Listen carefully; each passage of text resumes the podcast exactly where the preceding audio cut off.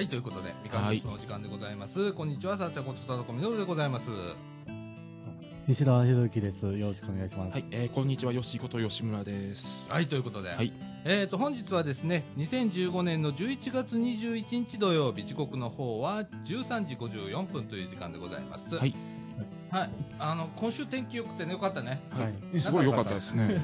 うん雨多かったね、今週ね。そうですね。ねう、んしとしとしとしと降ってましたね。はい。はい。えっ、と、世の中3連休。三連休。あ、そうですね。同じ感覚だ。勤労感謝の日は仕事なんでね。ああ、そうだね。うちもあんまり関係ないからね。あんまり実感なくてね。うんまあなんかでも今回たまたまあの連休なんですよね。あそうそうそうたまたまね11月23日はあのああの固定されてるんで、そうか。はハッピーマンデーハッピーママンデーじゃないし。ああ、ハッピーじゃないね。そうですね。えっと、月曜日までお休みと。はいいうことで、世の中はね。そうですね。はい世の中は。はい。いや、なんか、えっとね、あれ、俺ちょうど、あのね、どうしました？この、この時期ね、はいこの時期ね、紅葉じゃん。はい紅葉ですねね。先週の月曜日ね、ちょっと紅葉見に行ったのよ。はい。はいかみさん休みだったし、でちょっと行ってこうかっつって。で、えーっと、光明、光明院っていうはい。お寺さん、んまり知らない皆さんね。えっとね。えーここら辺で言ったら東福寺って有名なお寺さんありますね。知ってますね京阪沿線の。そうですね。はいえーっと、JR で言ったら、あと京都駅から奈良線で一駅、一駅東福東福寺っていう駅がありましてね、はいえーそこから、そこで降りて、寺。うんえー歩いて20分ぐらいはい。のところにあるね、結構距離ありますね。結構、あるある20分だと。あのね、はい東福寺をね、通り過ぎてまだ南の方へ行くっていう。えっ、と、京阪で行かれる方だったら、はい。鳥羽街道っていう駅で降りたはいら、そうですね。鳥羽街道あり徒歩ますね。10分で行くっていうようなとこなんですけれども、この光明院っていうところへ行ってきました。はいはいで、これなんでこここ選んだかっていうとね、はいめちゃくちゃ庭が綺麗なんですよ。おお、綺麗。いいですね。もうね、うんすっごい庭綺麗で、で、はいえっ、とこう、廊下がバーってあってね、廊下から座って庭をパーッと見れるわけ。はでい。いいですね。ちょっと見に行こうぜ。うん。ちょっといい時期だしと思ったら、全然紅葉 え？早かった、ま早かった。まだちょっと早かったんですね。うん。うん。どうもねあのーその案内してる人に聞いたらね、はい。えーっと今月末松。か来月の頭ぐらいじゃないかななんておっしゃってましたね、はい。来月なんて12月ですよ。そうなんですよあのねところどころ赤くはなってるんですけれども、まだまだあの緑でした。はい。でもねすっごいあのねお庭が広くて、ですっごい綺麗だった。でゆっくりできてね、でえーっとぼーっと1時間ぐらい 庭で ぼーっとしてたけどね、ええあの行ってきましたよ。はい。いいですね。で帰りにねあのー東福寺をはい突っ切って帰ってきたんですけれど、はい東福寺人いっぱいでしたわいっぱいですよ、あそこはいつも。すごいうね、ん。であのーお寺さんでかいね東福寺ってで、で、かなりでかいですよ。うんものすごいでかいんですようん。で、はい外国の方が多かったはい。めちゃくちゃ外国の方多くってうん。でみんなあの自撮り棒はい。自撮り棒持ってね ガシャガシャやってましたよおお。で最近 iPad とかうん。あれを自撮り棒につけてやんだねそうなんですよ。重いのに、うんやってたよで、なんかそれ用の、あの棒も売ってますからね、最近。なうん。あはびっくりしたんだけど、い。ええ綺麗ですよでも。はいあともう一回だから行かなきゃダメかな そうですね。外れみたいな感じだったんで、ははいい面白かったですよ、うん。はい、あの皆さんね、えっ、とここね、割とあの20分って書いてあるんですけど、あの道すがらきいろんな店があるんで、結構あのあっという間に着きます。えっ、とね、えっ、と JR の奈良線の東福寺の駅降りて、で徒歩20分。で京阪で行かれる方は鳥羽街道からはい。徒歩10分というところにある本明院さん。はい。えこれ穴場スポットなんで結構うん。ね、おすすめでございますおあのお寺の中でねお茶お抹茶とお菓子もあったりします、600円かなんかだったと思うんですけど、はい。結構ゆっくりできますはい。あのナーバースポットで。ございっぱいなのにね、うん。光明院はね、ガランだから、はい。ゆっくり、まはいったりできます。はい、おすすめでございます。はい。はい。ということで、えっ、と、今日はね、ゲストをお迎えしておりますんで、はい。えっ、と、この後、ゲストを紹介したいと思います。そうですねはいはい。ということで、みかんジュース、この放送は NPO 法人三島コミュニティアクションネットワークみかんの提供でお送りいたします。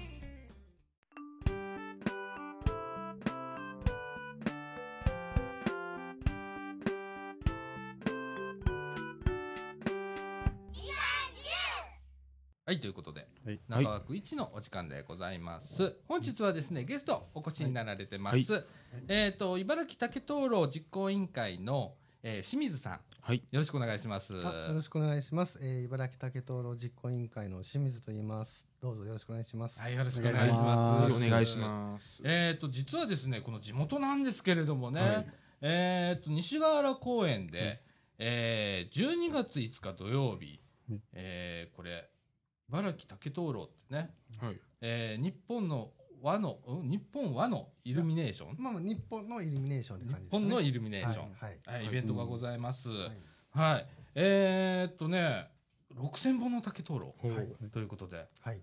ええこれ、いろいろこう、あの、地域柄のこう、交流があったりだとか、うんはい結構奥深いんですね、これね。そうですね。あのもともとこれまあどういうきっかけで始めたかと言いますと、はい。まあ実はこの今年12月5日は3回目なんですけども、はいあの1回目っていうのはその一昨年2013年ですね。はい。まあちょうど同じ時期ぐらいにさせていただいたんです。はい。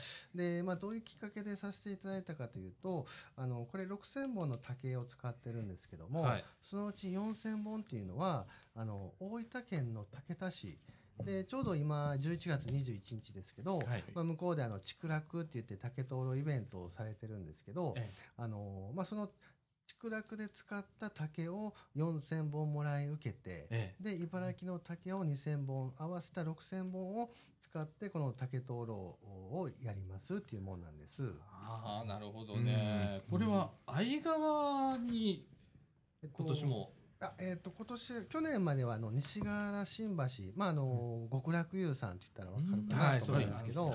あの今年からちょっと場所変えて、あの西川原公園の南グラウンドでやらせていただくこととなりました。ああ、あの灯籠をねパカーンと、あの切ってその中にこうろうそくですかねこれね。そうですね。えーはい。を入れてっていうのが6000本並ぶっていう、こすれは壮大ですよ、ねえいやーあのこれをやるきっかけというのはなんか、はい。あのまあ一昨年初めてやらせていただいた2013年というのが、はい。うんあの茨城市と大分県竹田市が、うん。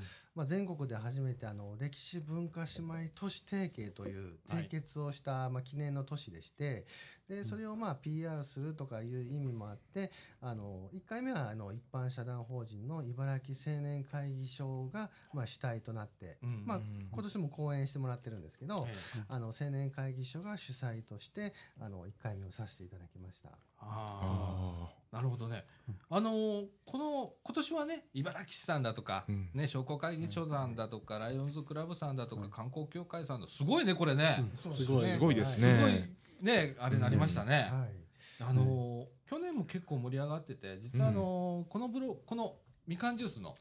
ブログを担当していただいてた、はいあの M 姉さん。え M 姉さん。M 姉さんね、はい。写真コンクールで。はい。はい。金賞でしたっけ、あ そうですね。取られたりだとかって、はい。あのねこのチラ実はチラシのね後ろなんかね、はい。はい。M 姉さん乗ってたりする何気にちょっと映ってたりす何気にねるんですけれども、はい。はまあ、やっぱり来ていただいた方々に、まあ、見てもらうだけやなくってこううん。なんかね写真とかね撮ってもらって、ええでそれでその金賞銀賞とかういうん賞をちょっと設定してあの送っていただいたんですけど、はい。あー面白いですよね。あとあのーもう募集は終わってるんですけれども子供さんにあのー竹にね絵や願い事を書いてもらっでそれが当日に、そうですね。えー竹灯籠が飾られるだとか、うん。えーいろんな方をねこう巻き込みながら、はい。すごいですねこれね。面す白いごいですね。まあ、ちょうどあの今農業祭でやってるところで、はあの別のメンバーが行ってるんですけど、うん。あのこの竹に子供たちに絵描いてもらって、はいまあ、キッズ竹灯籠ってやってます。いえーいやーこれねこれ去年の写真ですよね、うん。チラシに載ってるのはね。はい。えー可愛い絵が描かれてたりだとか、うん。えーそれがまあ火が入ると結構それがパッとこう灯されて、はい。ねいい感じになったりだとかまあしますね。はい。電気とちょっと違うかなという部分が、うん。火やとその揺らめくその明かりっていうんですかね、うん。あそそれでこの日本のってつけてるんですけど、ーなるほどね。はい。やっぱこうね。うん。こう電気だとかね電飾とかになるとね、うん。ピッとつくんですけれども、はい。やっぱほわほわほわっとこううん。ね、揺らむ。これいいですよね、えうんえ。まあ、ただ弱点というんですかね、うん。風が強いと消えるっていう。ね。あこれはうちらのキャンドルイルミネーションもそうでしたね。やったんですけど、うん。まあうちらはその前にね火がつかなかったっていう。のがありましたけれどもね。ーはい。風ね、うん。なんか対策とかあるんですか今う回、まあ、一応その対策の一つとして、まあ、去年一昨年がまああのーまあ、河原やったんで、まあ、ええ風が吹き抜けるせいがかなり強かったんですけど、はい。まあ、今年はグラウンドという平地なんで、うん。去年よりはマシかなとは思ってるんですけど、まあその日のちょっと天気次第かなっていう、神頼みで、はいやってます。いやーこういうところにもねスタッフさんのね、苦労がはい。出てくるんですよね。ええであのーこの当日なんですけれども、はい。えー、と16時、えー開会ということで、はい。えー16時半が点火式、うん。はい。で、えー20時閉会ということで、えー西河原公園の多目的広場南グラウンドということでございます、去年とは場所が変わっておりますのでご注意ください。ということでございますけれども会場なんか、えー、と露店みたいなのが今年は出るということで。ですんであの、まあね、竹並べて見ていただくのも綺麗なんですけど、ええ。まあ、私たちとしては、まあ、苦労してこうやってる イベントなんで、ちょっとでもこう長く長い時間会場にいただけた行っていただけたらなというので、はい。まああのまああーえっとおでんとか、はい。あードリンクとか、まあ、あとは温かいものとか、ええ。まあ、そういったものもちょっとご用意して、まあ、店舗が、えっと、78店舗ぐらいですかね、うん。あの乗ってあの78店舗ぐらいあの出す予定ですし、えあともう一つあの、まあ、ステージっていうものをちょっと作らせていただいて、えはでまあ、今ご紹介していただいた通り16時開会で16時半点火式なんですけど、いえ。まあ、それその時にはまあ市長とかにもお越しいただいたり、はい。まあ、応援いただいているライオンズクラブの会長とかにもあのご挨拶いただいて、えで会場にいらっしゃる皆さんであの、チャッカマンをお渡しするんで、それであの火つけていくと。ああ点灯式はほなうん皆さん参加でそうという全員こと参加ですね。はいいいですねこれねいいですねはいあの今年はラジオ部みんなで行こらしい。行こう行こう。うあの土曜日うち収録の日だから終わったらね収録終わってから行こぜひはいねう。はいで。うその後鍋会が鍋会鍋会。これ終わりで鍋ということで。はい。えっ、と、もう一回ご紹介したいと思います。えっ、と、12月5日土曜日、えー16時開会でございます。えー日本のイルミネーションということで、茨城竹灯籠ということで、えー行われます。場所はですね、えー西河原公園多目的広場南グラウンドでございます。はい。えーね、これ、非常に武田市と言ったら、うん。武田市なんでね。竹田市ですね。ええ。であのお大分県でもああの山側にある都市なんですよね。ああ、なるほどね。はで、あのーね、歴史文化姉妹都市をはい3年前ですかね、締結したとはいいうことでね、はい。えー何かいろいろとゆかりがうん。あるあるみたいそうでですすね。ね。はい。よし、なんか情報が。ねなんか今調べましたらああのあの小説「千バズル」って川端康成さんがあの作ったのが武田市であー。あの書かれたやつみたいです。なん。か、なんかずい。ぶん前から茨城と武田市というのは、そうですね、うん。あのーまあ正直私もあのこれやるまで知らんかったっていうのが正直なとこなんですけど、まはい。ああのーまあ多くの方がなんで大分県のえ武田？武田っていうところなんですけど、はい。あのーまあまあ、1600年戦国時代ですかね、うんあの中川清秀公という、はい。ちょうどあの2年前やったらほらくらあの軍師官兵衛にでちょっと出てたとか言えたんですけど、中川清秀公のむ次男ご次男の、えー秀重公やったかなと思うんですけど、い。ちょっと名前ちょっと確認しないとあれなんですけど、まあ、その方が豊臣秀吉からあの、うん。この茨城城主からその大分の武田市の方に移封されて、でその時に茨城家臣、まあまあ、言うと今で言ったら市民になるかなと思うんですけど、え。ー家臣400人を連れて、まあ、移住されたと。だから茨城市民400年前の茨城市民の方が今武田市にいらっしゃるっていう。うん。すごいね。すごいです当時ね。ね、うん。400人の人が向こうへドンと行くっていうのがね人口も少ないだろうしっていうね中で。当時どうやって行ったんでしょうね。テクテク歩いていもうったんだ歩いて、歩きながら行ってると思います。あの関門海峡を越えてかな。ね。うん。うんそれは船ですようね。ん。船乗って船乗って。すごいね、うんすごいですね。ああもう相当前からこう、うん。ね茨城とつながりがあるはい。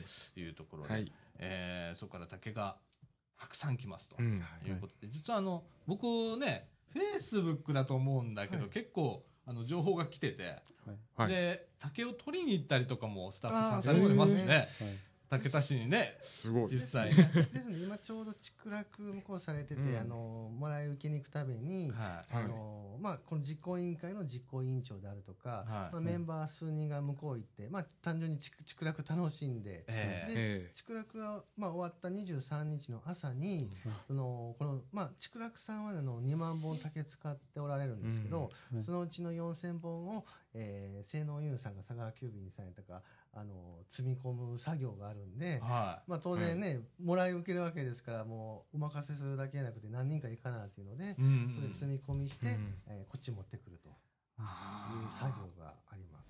ねえそれがね僕のところフェイスブックに流れてくるんでね それを見て、わあすっげえと思って 行ってるわとかと思って、えうん。ええ思って。今年は見に行きます。はい。大丈夫？全員で見に行きます、はい。見に行きます。ということで、えーっと茨城竹灯籠実行委員会から、えー清水さんお越しいただきました、ありがとうございました、ありがとうございました。ありがとうございました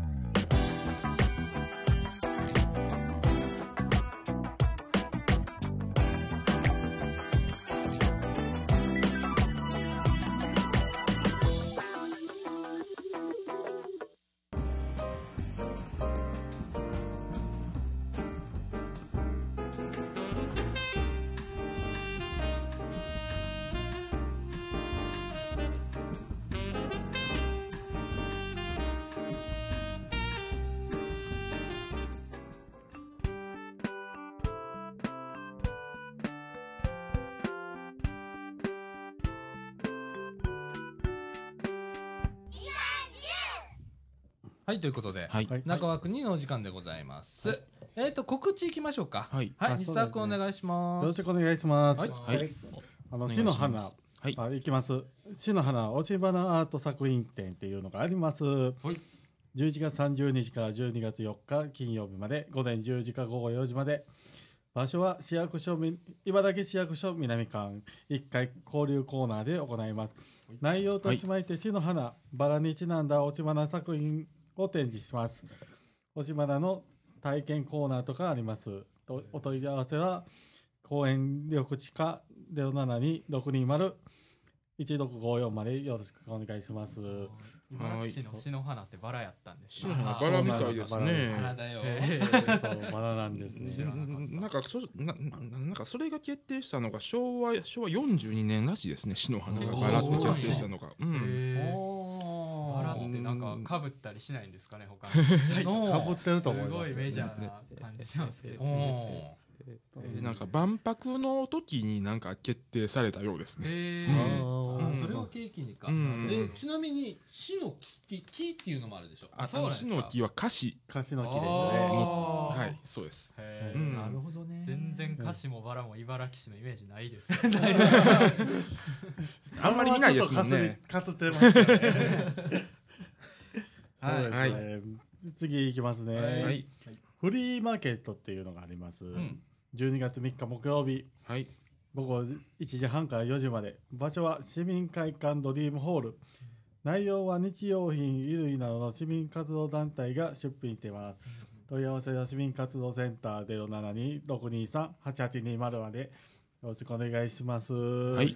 それで次、いきますね。当事者交流会っていうのがあります。当事者ですね。当事者。はい。当事者交流会。日時は12月5日土曜日午後2時から4時まで。場所は障害福祉センター会議室。対象は茨城市在住代金大学者対象になります。内容は障害のある人ない人の座談会。クリスマスイベント。お菓子とドリンク付きでございます。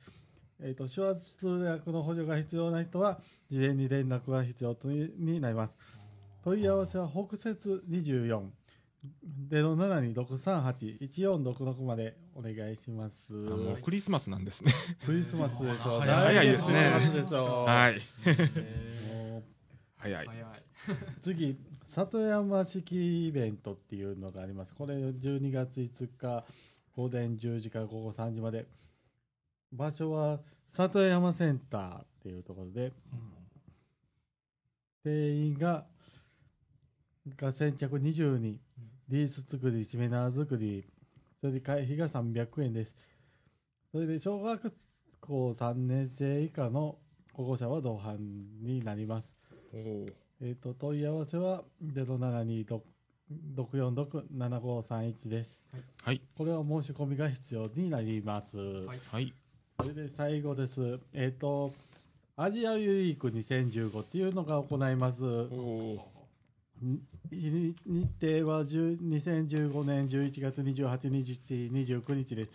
えっ、と、手作り市とか土店、アジア土店とかがいあったりして、はいへで場所は、えっ、と、茨城市の立命館大学のキャンパスで行います。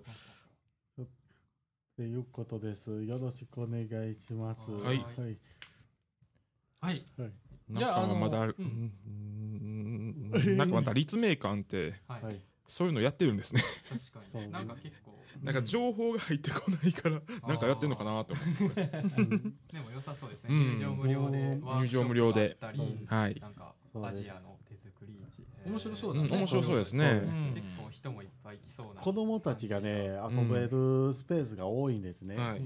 あの、実命館大学の前とかに、岩倉公園っていうのがあるんですね。はいはいはい。それが子供が遊べる遊具がいっぱいあってへ、うん。うん。なるほどあの遊ぶ。岩倉公園ってすごいんだね、あれ。あれすごいですね。防災公園なんだうん防災公園へです。マンホールがね、はいパカーンってなんか有事の時あるじゃん、うん災害が起こった時とか、はいマンホールパカーンって開けて、はい。で便器持ってきて、便器ガンって。えで あのテントみたいにね囲うんだって、へあえ。そこがトイレになる。へえあのいろんな仕組みがすごい。実はすごい。あの公園の中隠されているので。はい。えあれ最近できた公園最近できたはい。最近できましたね。はい。すごいここら辺だったら西河原公園もそうですね、うん。はい。はなるほど。っていう。そんな面白いうん。ものがあるんですね。あるんです。知らなかった。はい。えっ、と、それから、えっ、と、じゃあ、この地元のイベントの方からいきたいと思います。はい。えっ、と、楽しく安全に自転車に乗ろうということで、三島自転車安全教室2015 in 総持寺公園というのが、えー12月12日土曜日10時から12時半、えー行われます。はい。えっ、とですね、まあ、自転車教室ですね、えーいろんな、あのーゴムロールとかね、おー一本橋走行とかね、うんはそれからシーソー走行だとか、はいスラローム走行だとかね、あはそれからい、えっと一時停止とかいろいろあるじゃないですか。あはい、ありますね仕。方ね、二段階右折だとか。あなるほどなるほどはい。えー、っていう自転車教室やります。えなんか最近交通のルールも変わりましたしうんね。ね。うん。結あの構自転車の交通ルールって僕ら曖昧なところがあるあります僕もなんかあんまり知らないっていうことが多いですよね。はい。はっきりとしたルールっていうのが。ね、あの、うんみかんではですね、まあ、主催して自転車のこう講習会だとかイベントみたいなのをこう今回何回かやってるんですけれども、あの聞けば聞くほどグレーゾーンが多いグレーゾーンが多い。はいあある地車なのか歩行者なのかよくわからないと。いまだに。うん。軽車両になるから車ですよね。どう乗ったらいいんだろうみたいな。聞でけばなんかあの聞くほど分かんなくなる。でなんかあのいつも乗ってる自転車は特殊なものだっていうのも知りましたしね。へー。ああうんね、うん。あなんか変わった自転車に乗ってるとかじゃなくて。じゃなくて、はい。あああいう、はいああいう自転車は特別なもので他にもいろんな自転車があると、いうのも聞きましたもんね。なるほど、ねはい、タンデム自転車とかね、うん。ああなるほど。今回あのタンデム自転車のあの体験会っていうのも同時に行われますし、この間のベロタクシーとまた別、はい、うですね。二人乗り自転車ですね。二。人乗り自転車公道とか走れないっていうあそうなんやつですねまだ、へー。はいやります。で、あのー当日ですね、えー先日ご紹介したベロタクシー、はい。三輪自転車ですね、はい。えーもですね、うん。乗れますよと。うん。はい。いうようなことでございます。なるほど。なるほど。はい。えーお申し込み必要でございます。あの、お申し込みの方はですね、NPO 法人みかん、えー、624-5050、624-5050、えー参加申し込み用紙あるんですけれども、はい。電話でお問い合わせくださいませ。よろしくお願いいたします。はい。はい、えーそれからですね、えー、と中枠1の方で、えーご紹介いたしました、えー日本のイルミネーションということで、はい。茨城竹灯籠というイベント、えー12月5日土曜日、えー16時開会、はい。えー16時半から点灯式があるということで、えー場所は西ヶ原公園多目的広場南グランドでございます、はい。えー去年とですね開催場所があー異なっておりますのでお間違いないようにということでございます、はい。えーね、この12月5日、ね、これ、はい。うちら鍋会と重なってるんだけど、ああそういえば、えーとこれあのラジオ部参加して、はでこれ終わりで鍋会したいと思います。はい。よろしくお願いします。はい。えー、とこれをお聞きの方でですね掃除周辺あのお住まいの方、えー、竹灯籠行った帰りにですねちょっとみかん屋さん寄っていただいたらわれ我々鍋やっておりますので、あの持ち寄りで、はい。持ち寄りであの来ていただければと思います。はい。よろしくお願いします。よろよろしくお願願いしま。ます。す。えー、とそれからなんかイベント関係もそんな感じだね。はいそうですね。いろいろ細かいのはいっぱいあるんですけれども、またおいおい。またおいおい。はい、したい。と思います。ははい。い、それではこの後エンディングへ行きたいと思います。はい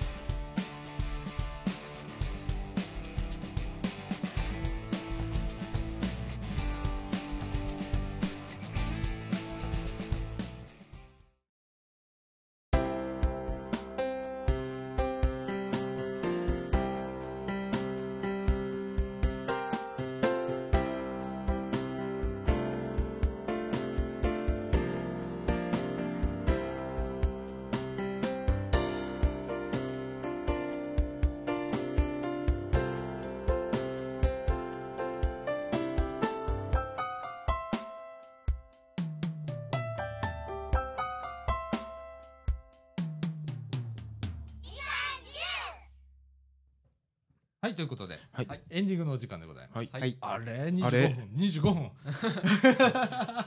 珍しく。でまたあのー あの増えてますね。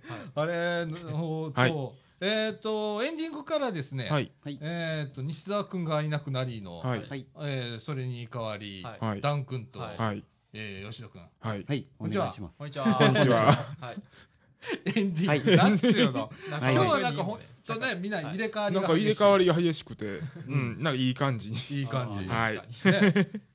ああ。はい。いや、あの、これといって何もないんだよ。あそうなんですか？うん、あなたたちフリートークそうですね。しなさはい。フリートークで。はい。い。フリートークしなさはい。あ、そう。僕いいですか？い。はい、どうぞ。あのね、えー昨日ね、はい。病院通院したんですよ。その時に、うん。自転車の前かごにはい。は上着を突っ込んで、あははいあまあ財布とか何にも入ってなかったんで、そのまま突っ込んで、あはい。で受診したんですよ。はいはいそしたら、盗まれてました。えーその下に帽子は、帽子も入れてたんですけど、はい帽子は残ってて、うんむっちゃ汚い帽子やったんですけど、はいうん。上着だけ。あららあ、そはい。う。ああ、もうなんか、辛い。ね。辛い。いや、もう、もう、上着だけ盗むんですねいや、もう、そそれで、うん。そのままもう落ち込むじゃないですか。うん。はいやから、もうそのままヒマラヤ行って、スポーツ用品店で。あヒマラヤ。うん。ヒマラヤにヒマラヤ行かれへん。本物は行かれへん。そうですね。だから本物はヒマラヤに行ってでもう上着買って、うん。はい。でもうそのままもうバーってもう散髪とか行って、あらででも深夜なったらまた思い出して、なんでやねんっていう。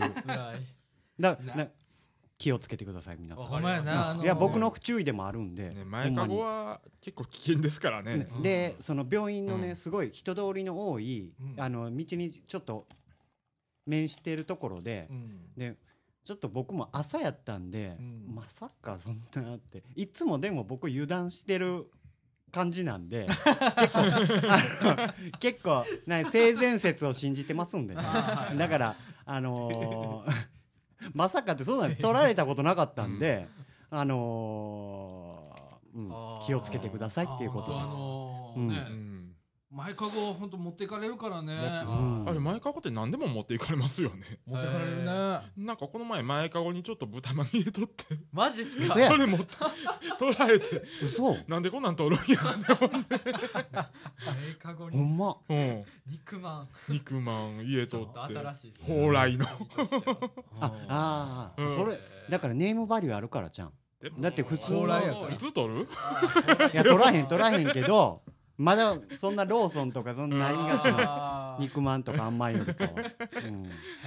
あれはちょっと油断しとったうん。へー。変わってますね。すんませんくらい話題ではいいやいやいやいや。皆さん気そういうこともありますもんね。あのうん。いやほんでその隣に、うん。はい。あのまあ多分おばちゃんやろうと思うんですけど、前かごにねカバーかけてあって、うん。であこれしとったらだいぶんちゃうんやろうなっていう思ったと。自分のあ不注意とこの前あああのベルタクシーのイベントの時カバー配ってましたそう。うん。あそうなんですか。ベロタクシーのイベントの時にそうそう。前かごの前かご用のカバー。あの持ってきてくれたんでうん。配りましたけど。うん。いやだから常時つけてなくても、うん。だからその自分がその置いとく時だけでもはい。つけとったら、なんかはい物ちょっとタオルとかでも入れとくんやったら、そうだね。うん。しとった方がいいな。貴重品は携帯する前提そうそうもちろんもちろん財布とか携帯帯とかも身に、はい。もうも近づけて近づけて。持っといて、はい。うんまあっていうことです、うん、ギリ諦めれるぐらいの 置いておく場合はカバーかけとくとめっちゃ引きずってんでだって あの服服なんですけど、はい。い、やだって引きずりますよ。だって気持ち悪いでしょ？うん。気持ち悪いですね。うん。そう。なんです。その豚まんでも気持ち悪いでしょ？豚まん気持ち悪いというか なんで？っていうのがお大きかったですけど。確かになんでですあああの上着はちょっと気持ち悪いですね。ね。誰が着てるか分からへんから。ああ、うん。いやだからそのなんかそのいろいろ勘ぐりましたもん、うん。だからその入ってるんちゃうか思って盗んだんやろうとか、まああんまりだからもうだからもうマイナスのことばっかりもううん汚いことばっかり考えてしまって、うんはい。うん、そうなんですよ。うん気をつけましょう気をいやつけましょうほんまこれ聞いてほんま気をつけてください。はいうん。あの前かごにはもう物を置いとかない。置いとかない。で、うん。前かごカバーっていうのは、うんあれは置く時にカバーかけるんじゃなくて、あれはうん走ってる時に置き引きをされるうんのを防止するためのカバーだからね、うんあれは。うん。前かごカバーっていうのは、まあ確かにカバーにあの鍵かけるわけにはいきませんしね。まあ確かに。うん。はいはいあれは置き引きの置き引きじゃないわあれ。何？あひったくり。ひったくりのたひったくり。あー。ひったくり防止のための置き引き、うん。あのうん前かごカバーだからね。あそうあだからカバンとかうん。入れる人はせなあかん。僕カバンは一応しょってうん。乗るんですしょっけど、て乗るまああの前かごにあるやつが盗まれたくない人はうもうん。前かご、しなあきませんでもそっから、えー席を外す時は、うん。もう持って前かごのものは全部持って出るっていうのがはい。スタンダードだね、うん。そうですね。うん何回か着古しとってよかったですわ。うんあれ新品やったらほんま。ちょっと新品やったらほんまにあれやけど、うん新品やったら置かへんよな。おかへん。確かに。いやいや僕の場合ちょっとあぶ 危ない。いや結構結構そのまま突っ込んでいってまうんで。いやでもやめましょうでも。うんやめます。すんません。はい確かに面倒くさいですけどね。うん。持っていくの。うん。面倒くささだかはでも。ら脱いだり着たりねあれがはい。うん横着したらあかんってことでですね。ででちょっと行くぐらいやったら大丈夫やろっていうのがね。あ もうーそればそれなんです。ううん。ん。ああるんですよ。皆さん気をつけてくださね、はいい気をはいつけてください。すいません。ははい。い。うん。えっ、とダン君はなんか、はい。そうですねじゃあうん。うん。授業で読んだ論文の話もします。おお何何何。はい。まあ、噛み砕いて話すんですけど、はい。おはい。大体大学生あとまあ34回生になってくると、うん。まあ、4回生におそらく卒業研究みたいなのがあるので、まあ、その練習みたいなんで、うん。あのちょっとまあ短い論文を与えられて、はい。読んでその内容を発表しようっていう授業が結構まあいろいろあるどこでもあるようとは思うんですけど、うん。理系やと特に。はい。で僕が与えられた論文はですね、はい。はい。まあ、あるタンパク質についての論文なんです、はあ。まあ、僕理学部の生物学科っていうところなんですけど、はい。まあ、タンパク質って聞いてどうなんでしょう？皆さんがどういうのを想像されるかって分かんないんですけど多分栄養素みたいなイメージはあると思います大豆とか。そうですね、うん。炭水化物がタンパク質があって、うみたいな、ん。まあ肉とか魚とかを食べると、まあタンパク質を補給できるみたいな、はい。でまあタンパク質っていうとまあ僕らその哺乳類とか動物の体を形作ってるものがまあタンパク質ですよね、だから筋肉であったりうん。僕らの皮膚であったりっていうのはまあ全部タンパク質から構成されてて、はい。でまあ僕が読んだ論論文っていうのもまあタンパク質についての論文なんですよ。おアルファシヌクレインっていうタンパク質なんおですけど、お まあタンパク質ってまあ僕らの体の材料ともなってるんですけど、はい。はい。まあ、体の中でいろいろな、まあ、生体反応というか化学反応を引き起こしたり、まあ、なんか物質を輸送したりっていう、まあ、はい。そういういろんな役割を担ってるのがまあタンパク質なんですね、はい。まあ、DNA とかがその遺伝子だってわ、遺伝物質だって分かるまではタンパク質が遺伝物質だと思われてたみたいなこともあるんですけどね、まあ、でアルファシヌクレインなんですけれども、まあ、神経神経細胞に分布しているタンパク質なんです、はい。まあ、神経っていうと,、えー、と僕らの体の情報伝達っていうのはまあ神経を介して行われるんですよ、はい僕らの体にはこう脳を中枢としてそこから体全体に神経が張り巡らされてるんですけど、例えば僕らが何か物を触ったりとか味わったりっていうしたら、まあその何ですかね味にによってまあ別々のなんか神経細胞が反応して、まあ、そこで受け取ったうん。情報がこう電気信号としてまあ中枢まで伝達されるんですね。うん。でまあそのアルファシヌクレインっていうのはどちらかというとこう中枢神経系、まあ、脳のあたりに位置している、脳のあたりの神経細胞に位置しているタンパク質なんですけど、うん。まあ、どんな論文かというとですね、うんはい。はい。まあ、このアルファシヌクレインっていうのが、はい。まあ大体なんかアルツハイマー病の原因になる、はいあはのもの。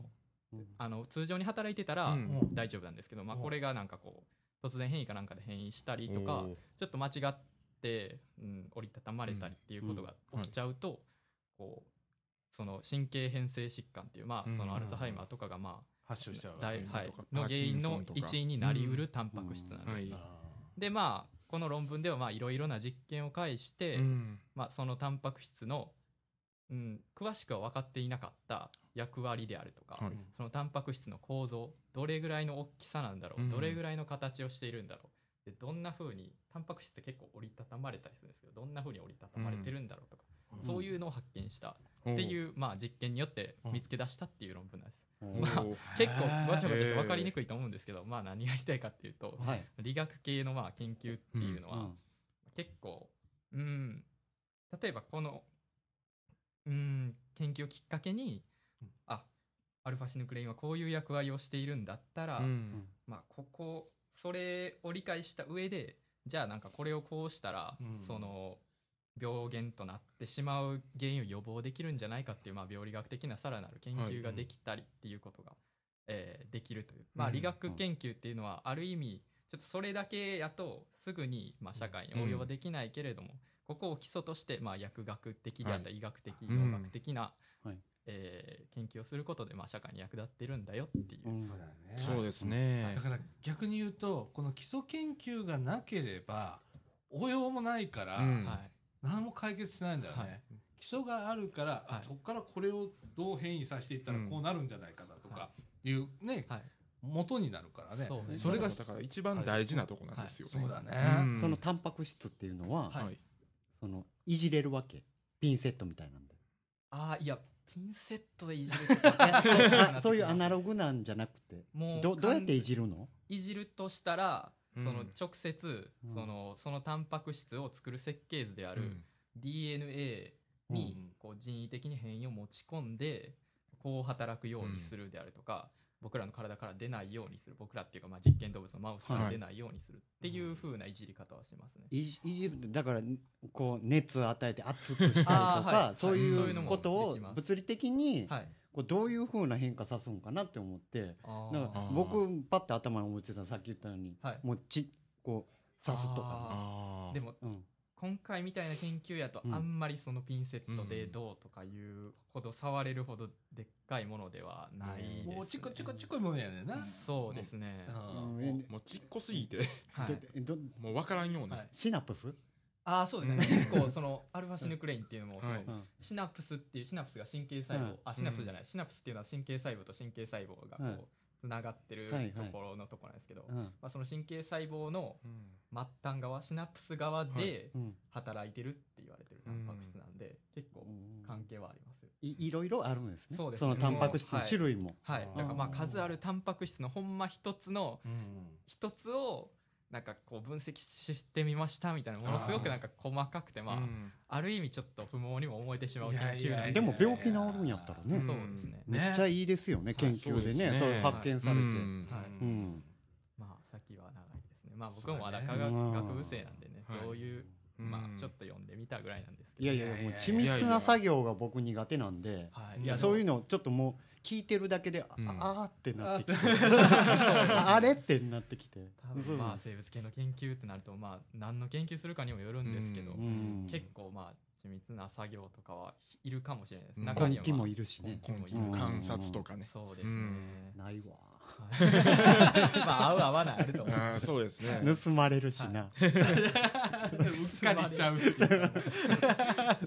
そうなんです多分好きが一番大事なんじゃないですか。ねうん。上手の人とか見てるとやっぱ好きなんやなってめっちゃ思いまあそうやな。はい。でも専門的になんかするってすごい素敵なことなんだよ。す。うん。ね。うんうんそうですね。要はなんかを極めるじゃないけど、こうね、一つのことやるって、はい。めっちゃええことやし。はいなあ。うん。なかなかできへんもんな。うん。そうですね。なかなかなんか空にならんわけダン君は。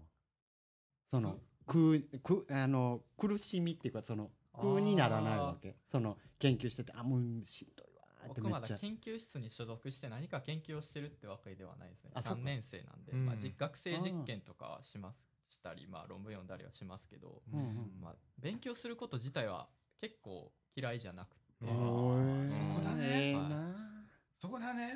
あまあ、だから研究室入ってどうなるかですうん。ねそれでハマったらまあ院まで行きますし無理やったらまあ普通にまあ就活するみたいな。うん。でもでも、はい。頭はそのだ知識を入れとくことだけでも全然ちゃうわけじゃないですか、そうですよね。やから、はい、今勉強してることが別に役立たなくてもいいなとは思ってます、そうだね。いや立つと思うよ、うん。はい。何回入れとったら。なんはい。うん。何でも。そうね、その学んでる時にどういうプロセスで何をするかっていうところのはい。うんことがを習得するのも一つあるから、それが結構役に立ったりするんだよね。うん。あの実験そのものっていうよりかは、うん。そそこの至るまでの過程っていうのが実は一番大切はい。どういうことしてどうできたかみたいな、うん。そうですね。僕も高校の時はなんか実験ってどんなんやるんやろとか全然分かんなかったですし、うん。予想と違ったこととかめちゃくちゃいっぱいあったんで、もう実験もする前段階でもう結構作業いるってことやねんそうなんですほんまにそうなんです。あ計画も結構練らないとやった意味とかもなくなってそうですね。はい。うん。あなるほど、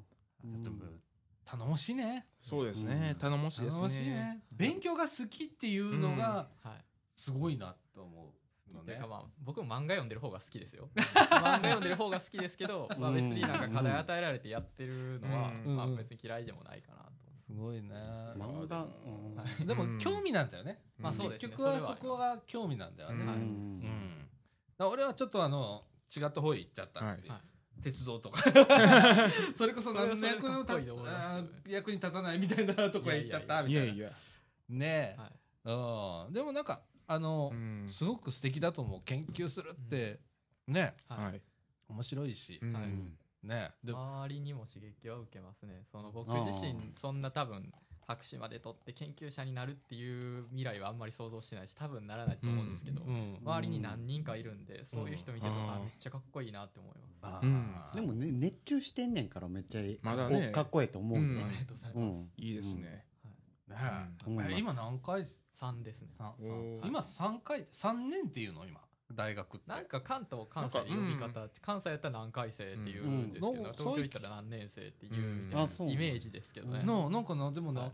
最近大学生に何回生ってうん。言ったら、あ2年生ですって言われて、今年って言うんだ、えみたいな。何回生って言いますよね？え言うんじゃない。だんだん減ってるんだって今。へへだって20年前ですもん僕友達に聞いてたの。何回やでって言って。あうん。ーなあそう俺そそっからまあさらに行ってるからさ、うん。あんまりでも身近にその何回生っていうのが減ってるっていうのはあんま感じないですけどね。じゃあなんかね、まあでも確かに人によって年っていう人はいますね大阪出身でも、うん。ねはいえ、いやうんたいいななんか一生懸命なれることってなんか一個持ってると、うん。はい。そうですね。それがね、うん。またうん。生きがいになったりだとか、はい。羨ましいです。うん。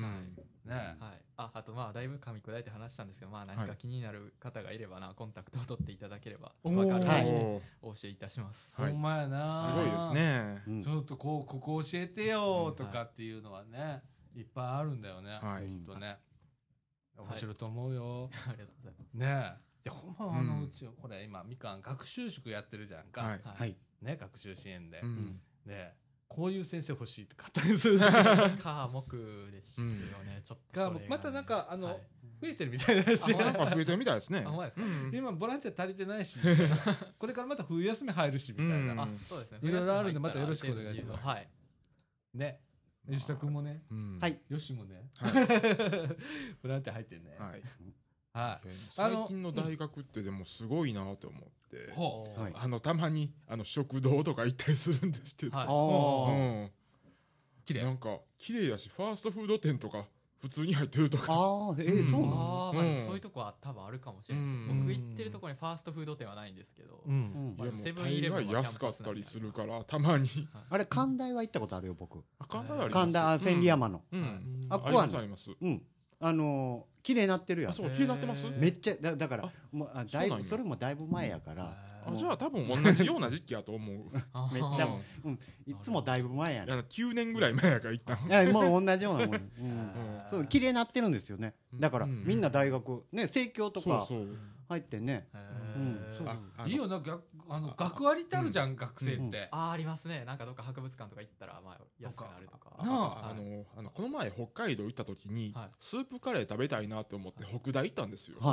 スープカレーだけのために。あの中央食堂。はい。はあのあのそしたら500円で食べられましたかねワンコインでうんスープカレーが。ああそれはでもいいとこです安ーって思って。ほんま。いええなんで普通に食べたらなんぼすんの？スープカレーって。普通800円とか900円あそうか。あああああのガイドマップにも載ってるんですよ。北大っていうコーナーがあって北海道の。あじゃあ美味しくて安いってことや美味しくて安いしもう観光名所になってるんですよ北海道大学。あんまりにも広いから。うん。もうなんかあの面積で言えばうん。なんか一つの市みたいなそれぐらいの面積なんで、そうなん。でか。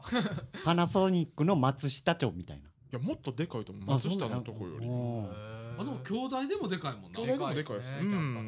大概でかいよな。で,、うん、でかいですよ、北海道また土地あるしね。北海道は農業うん あのあの農業学校から始まったからああの余計にでかいんですよ北大は。ほど。うん。酪農のそう酪農で、うん。それでああの校舎もああの何十あってうん。もうああのバスが一日中回ってるんですよ。校舎の中をバスがあのその中を。え敷地内をバスバスが敷地内をバス。のバスがうん。えーすごっ。もうじゃないとああのあ歩いていけませんもん。あの地下鉄3駅分ぐらいあるから。ー。面積が。そう。あれびっくりしましたよ。うん。ねううん。ん大学のキャンパスっていうところにあんまりイメージがないかいやら僕僕の僕もないっすよ。だって関大入んのにねはい。その学生の時に関大入んのにうん。めっちゃビクビクして入ってたんですよ、わなんやここって思って。ほんでだからあのほら何その生物の、はいはい。そこの塔がはい。ものすごい怖いんですよ、暗くて。ああでもなんかごめんなさいね。あいや全然なんか理系のキャンパスって文系に比べてちょっとなんか設備微妙とかあそう。設備微妙っていうかその研究設備のことじゃなくてなんか雰囲気とか そうそうそうそうやねんそうやねん。なんか大体そうなんですよ。なんか暗い寒い湿っぽいみたいな、だから夕方過ぎたら、はい夕方過ぎて行ったんですよ、はい。行ったらそのなんかこめっちゃバケモンおるでとか言って友達のここの塔行かん方がええでって言ってめっちゃなんかでも噂になってたんですよ、うん。まあねそのなんていうんですかその七不思議みたいなあそうそうそう。と 都市伝説みたいになってて寛大のあっこなんかお化けおるらしいでとかなってて。そうそうよくありますよね。なんか昔なんか軍で使われてたとかそうそうそう人体そう。実験されてたとか。うん。あのこれ絶対さ嘘やろって。これあのさっき言った北海道大学なんですけどうん。あむちゃくちゃ iPad で。でかいんです。地図がど見えてますけど北海道大学なんですけどここ全部？全部。嘘。ほんま。すごい今 iPad の画面す全ごいですよ。体がもうなんかであの札幌駅なんてこれなんこのちっちゃいとこなんですけどもうあでもこれ街中でだいぶ面積取ってんな。もう取ってますよ、うん、すごい。なんで東京の皇居もこんな感じじゃないの、皇居はもっとでかいと思います。こうん。そんなでかいですね。うん。東京行ったことないかわからないけど行きましょう。東京行ったことあんの、いやありますよそら。うん。あそうなん？あ。夜行バス使えばもう5000円で行けます。あー。いや今3500円で行きますよ。あー JR バスやったら。うん行きましょう行きましょう。い行きましょう行きましょう。東京ってみんな行ったことあるんですね。ん俺はね。あの仕事であそっか あるから。僕通り過ぎたことあるんですよ。えあのあどこに行くのに通り過ぎたんですか？僕ね仙台あの仙台ね、はい。行くのにあの新幹線の乗り継ぎででちょっと東京駅の中をはい。歩いてて、ーってなって。いやでも人多いっすよね多い東京。多いですね。なんか山手線全部梅田ぐらいの人乗りそうそうそう規模が違うしね、はい。量も、うん。はい。うん。梅田が行さんあるみたそいう。なほんまにそういうイメージですうんね人の多さ するよね。がはい。どっから出てくんねやろって思うすごい時な。があるけどなすごいですよねな大阪に住んでてそうだもんね、うん。新幹線でさ新横過ぎてだんだん品川が近くなってくると、うわ都会来たって思う。あ あれ関西人ですら思うもんね。変化していくんですねその品川やか新横やら。東京から大阪に戻っていたら人少なって思いますもん。思うよな。うん。確かに。確かに。なんかあのやっぱちょっと小せえなって思うよね。いやいやもう新宿とか道人で埋め尽くされてますもん。いやほんまそれですよね。なあ。はい。東京ってすごいよな。すごいですよあれなんか外国人にとっては結構し新宿のスクランブル交差点が結構なんか見と、見とくとなんか すうわってなるらしいですよ。なんかあれ観光の向こうのマップにもあ有名なところのナンバーワンと東京で 書いてみたんです。あそう。うん。あのスクランブル交差点。交差点なのに。交差点。The busiest intersection とか言いますよ、うん。なんか外国人。うん。はい。うん。最も忙しい交いや差点あもっとも忙しい。ああっこがだから人口密度一番高いって聞いたことあるんですけどう、ん。うん、日本全国で。新宿でしょ、新宿うんそうです。スクランブル交差点、いやあのあスクランブル交差点は渋谷。ーあ渋谷。あじゃあ渋谷す。すいません。すいません。渋谷僕も一個も分かっていやないから。僕も全然。便乗して間違っていた、やすいません。もう新宿は普通に人が多いだけ。タモさんおるとこやろ？もうタモさんはどっか行ったけどあれは新宿やった。アルタやろ？うん。アルタアルタ。アルタ新宿。アルタ新宿。東口。東口。東口。渋谷と新宿って一緒ちゃうの？いやそうやあれ？そこからっすか？まあ位置関係的に言うと新宿原宿渋谷やから。あー。いやあれでもまあまあ。空空がちゃうんや。渋谷区まあでも新宿区。そこも微妙なんですよね。まあ新宿区の一部がもう渋谷区なんで。へああそうなんや。そうなんですよ。高島屋ってあの新宿の高島でも渋谷区なんですよ。でかすぎて。で新宿駅あのあのあの南口も渋谷区なんですよ。えあそうなんや。うん。だから言うたらそんなキワキワにおるわけキワキワなんですよ。面白いなあ。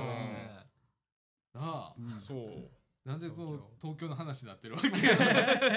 多分キャンパス。俺あ俺も皇居だ。聞いて聞いとこうと思って 今うん聞いてたんだけどさはい。全員で一斉に話引くのやめてくれ。い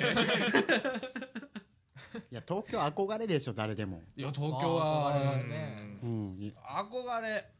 うん。あの1年ぐらい住んでみたいな。うん。あね。長くは住みたいとは思わないちょっとこーもう電車がーうん。まあ潰されますよそれですうん潰されますよ。多くて？うん多くて。うあのーこの前東京行った時にうん。あの東急田園都市線乗ったんですけどあの11時過ぎで人多すぎて乗れませんでしたもん普通電車あああそ あの午前中の。ーうわ11時にうん。多すぎて乗られへん。でもさ何でもあるじゃん、うん。何でも自然は残し、別として、はい。自然も結構ありますよ。代々木公園あ大とか阪から比べたら大な阪に比べたら、なんか積がかなり違いますけどね。うん。お店にしたってもそうですね。飲み食いするところもすごいし、はい。みたいな、うんなんかはい。近代的なもんいっぱい立ってし、はいみたいな、あとはやっぱ流行の発信地みたいなところもある。しなありますね。うん新しい電車も新しいのうん走ってるし、はいみたいなさ、はい。東京なんて電車も 10年おきに変わってますもんねほぼ。あそうなんですか。どんどんどんどん。どんどんどんどん。なるほど。ねう最近なんかさアマゾンはい。はいアマゾンであなんかその日え、うん。1時間後に荷物1時が届く間後に今マジっすかそう。っていうのが始まったらしい始まりましたね。一部だけだよ。一部だけ。いやいやそれでも。うん。プライム会員だったらみたいへな。アマゾンの店舗ができる話じゃないんですか？じゃないね。アマゾンの店舗はシアトル。うん。うん。へいやあそうなんですか、うん注文するでしょネットで。はいはいはいで東京のまあ限られたとこなんだけど、うんうん。に住んでたら、うん。1時間後に持ってきてくれへる。1時間後にね倉庫バイクで近くにバーあってくるああバイク便へねー。都会ってバイク便ありますよね、うん。あそうなんだ。うん。そういうサービスが始まったりね、すごい。1時間はすごすぎますよね。早っ。うん。うん。どんどん便利もうやってみましたみたいな感じで。いいやもうだから冷たいビールも送ってくれるという。えー、すごい。それは自販でいけるやろ。確かに。もう家から出たくない人とかねあうん。まあ出られない人とかに出られない人もあるだいぶ楽かもしれないですねそうですね。うん。なんか忙しい人がおるんですね、そあのサイトを見てたらあのはい15時半に注文して16時には届いたという。すごいう。ん。もうなんかすっげえ便利じゃんか、うん。東京って、すね。すごいですね。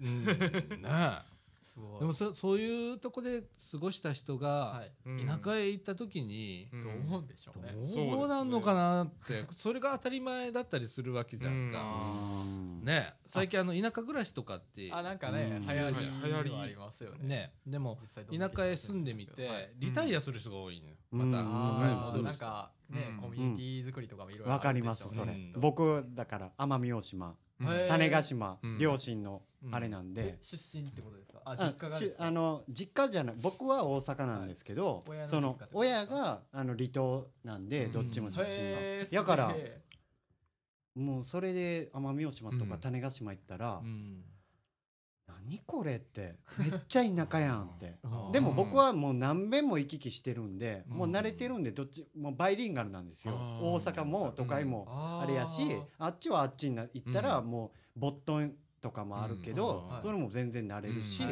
すぐ順応できるんですけど、うん。そのあいえな I ターンでしたっけ？うん。貞岡さんおっしゃった、それする人はもう、うん、よっぽどネットとかもうい,、うん。ろいろ調べて、うん。もう準備万端整えへんと、ううんんあ自然あってええところやって思って行ったらまあそれはもう。もう不便すぎるやろとか まあいろいろね人との接触の仕方とか、うん。こあの方言とかもあの結構大事やし、うん。だからねうん。試し住まいって言って、はい。いうのが最近あって、実際そこで半年ぐらい住んでみるとかってうん。あーでもそれはいいかもしれないですね。いいですね。そそれ。をした上でどうするか実際もう長期間うんおって、うん。でそこでほんまに行けるかっていうのとか、う生活の地盤って、まああお仕事見つけたりだとかっていうのをそこでもうしといて、はい。で本ちゃんみたいなことなるにしないほど。とうん大変。なんだそうですよね。やった方がいいですよねうんそう。いう郷にいれば郷に従わんとうんルールあるんでやっぱり田舎ってバカにしていって、うん。バカにしていきはるんじゃないやろうけど、うん。あのほんまルールに従わへんと、その東京のねルールも都会のルールもあるんやろうけど、ででも離島ってうん。行きたいなと思うんですよ。あのあ離島行きたいんですか？沖縄は何度か行ってるけど那覇とかはもう都会なんですよ。全く。うんあこん。前、うん。うんもうあまりにも都会すぎてうん。離島って感じはしなかったんで。うん。もう成立してますっていううん。街として、もう街として完璧に成立してるから。うん。うん。そうだよね、うん。すっげえパチンコ屋多いね。そうですかパチンコ屋多いねって言う割には行くねんけどいやまあまあでもむしろパチンコしかあの娯楽がないっていう。あそうやねん。そうなんですよ。ん。そうそう多いからな、うん。どうしてもそうなんやっぱりですよね。漁師さんとか、そういうの農業とかで働いてる方が多いんで、やっぱへもう娯楽っつったら酒飲んでうんカラオケ行くか、ほらパチンコするかってうん。やっぱりなかなかねうん。なるほど、そうだね。そうなんですよ。なんかちょっとクラブとかディスコ多いイメージだったんですけど、沖縄ってあそういうのもちゃんとあるよ。アメリカだから沖縄市内沖縄の那覇市内やったらパチンコは少ないんですよ逆に。ああもうもういろいろあるるからカラオケとか若い人も来るしスナックめっちゃ多いよ。多いです多いです。あのうん。沖あ縄沖縄も多い。はスナック多いです。あスあスナックと食堂はむちゃくちゃ多いです。へ食堂ね。多いです。はいなんかもうみんな食べてるっていうそこで。すごい。うん。面白いな。話が。面白いですね。田舎田舎であのね。沖縄の食堂って面白いんがあのあの座敷が多いんですよ。座敷が多い。ああ椅子とかじゃなくて。でみんな寝てる時もあったりしてなんかすごいあーゆったりしてるあでも確かになんかそういうスローライフなイメージスローライフなありますよね。うん。もう習慣が違うんだよね。習慣が違うんですよ。な大阪でそんなことしたらもうこらってなるけれどあも、ーまあそういう文化じゃないっていうね、そう。うん。だからそういうのもなかなかいいなと思ったりして。うん奄美近いよ。奄美近い沖縄。うん沖縄うん。奄美は。めっちゃ近い。交流近いですはいその文化的にも近い、うん。うん。方言はもう何言ってるか分からへん分からへん。ねん。けど、うん。うん。なあうん俺も奄美ねあね。ね。そうそうそうそう。だけどねもうほとんど沖縄みたいな感覚だった、何言ってるか分からんでしょ。分からん。現地の人。それはね分かった。分かりました、うん分かった分かった。うんかすかには分かるけど完全には分からへんって感あだから都会人用に、あの多分装ってるんですよ、うんしてくれたんだうんと思う。けど、そうそうへー。うん。別にあの言葉で苦労することはなかったよ。ああまうん。あそうですね。それは多分行ったら4日ばかりいたけど。ちょっとカッコつけたんやと思います。向こうの人は。でもこっちが分からんってこと分かってくれてるんであそうそうそう、はい。うん。ええ人多いんで。ええ人多いですそううん田舎ええ人多いんで、じ田舎はええ人多いですちょっと悪く言えばそうなるわけで、うん。そうそうそううん。そうそう。うん。うん。ね面白いですよね。面白いですよね。面白いですなんでこの話になったんだろうかわかんないけど スライドしていきましたはい。ね話題が。いや東京ですわ、東京原因は。原因は。うん。皇居ですね。皇居。ああ、うん。いや東京。東京皇居の住所ってあの千代田区千代田一番地なんですよ。おあれ。おなるほど。おおなんか確かに偉い感出ますね。一番うん。偉い感出ますね 皇居ってほんなら専用郵便番号とか持ってんのかな？なんかおあのないんです。もうあああの千代田ってとこでもうそこしかないんで皇居しかないから。へー。へあーそうなんや。うん。面白いね。面白いですねまあなんならあのちあの皇居って書いたら届きそうやもん 届きそう。もう届くと思いますよ。なあ。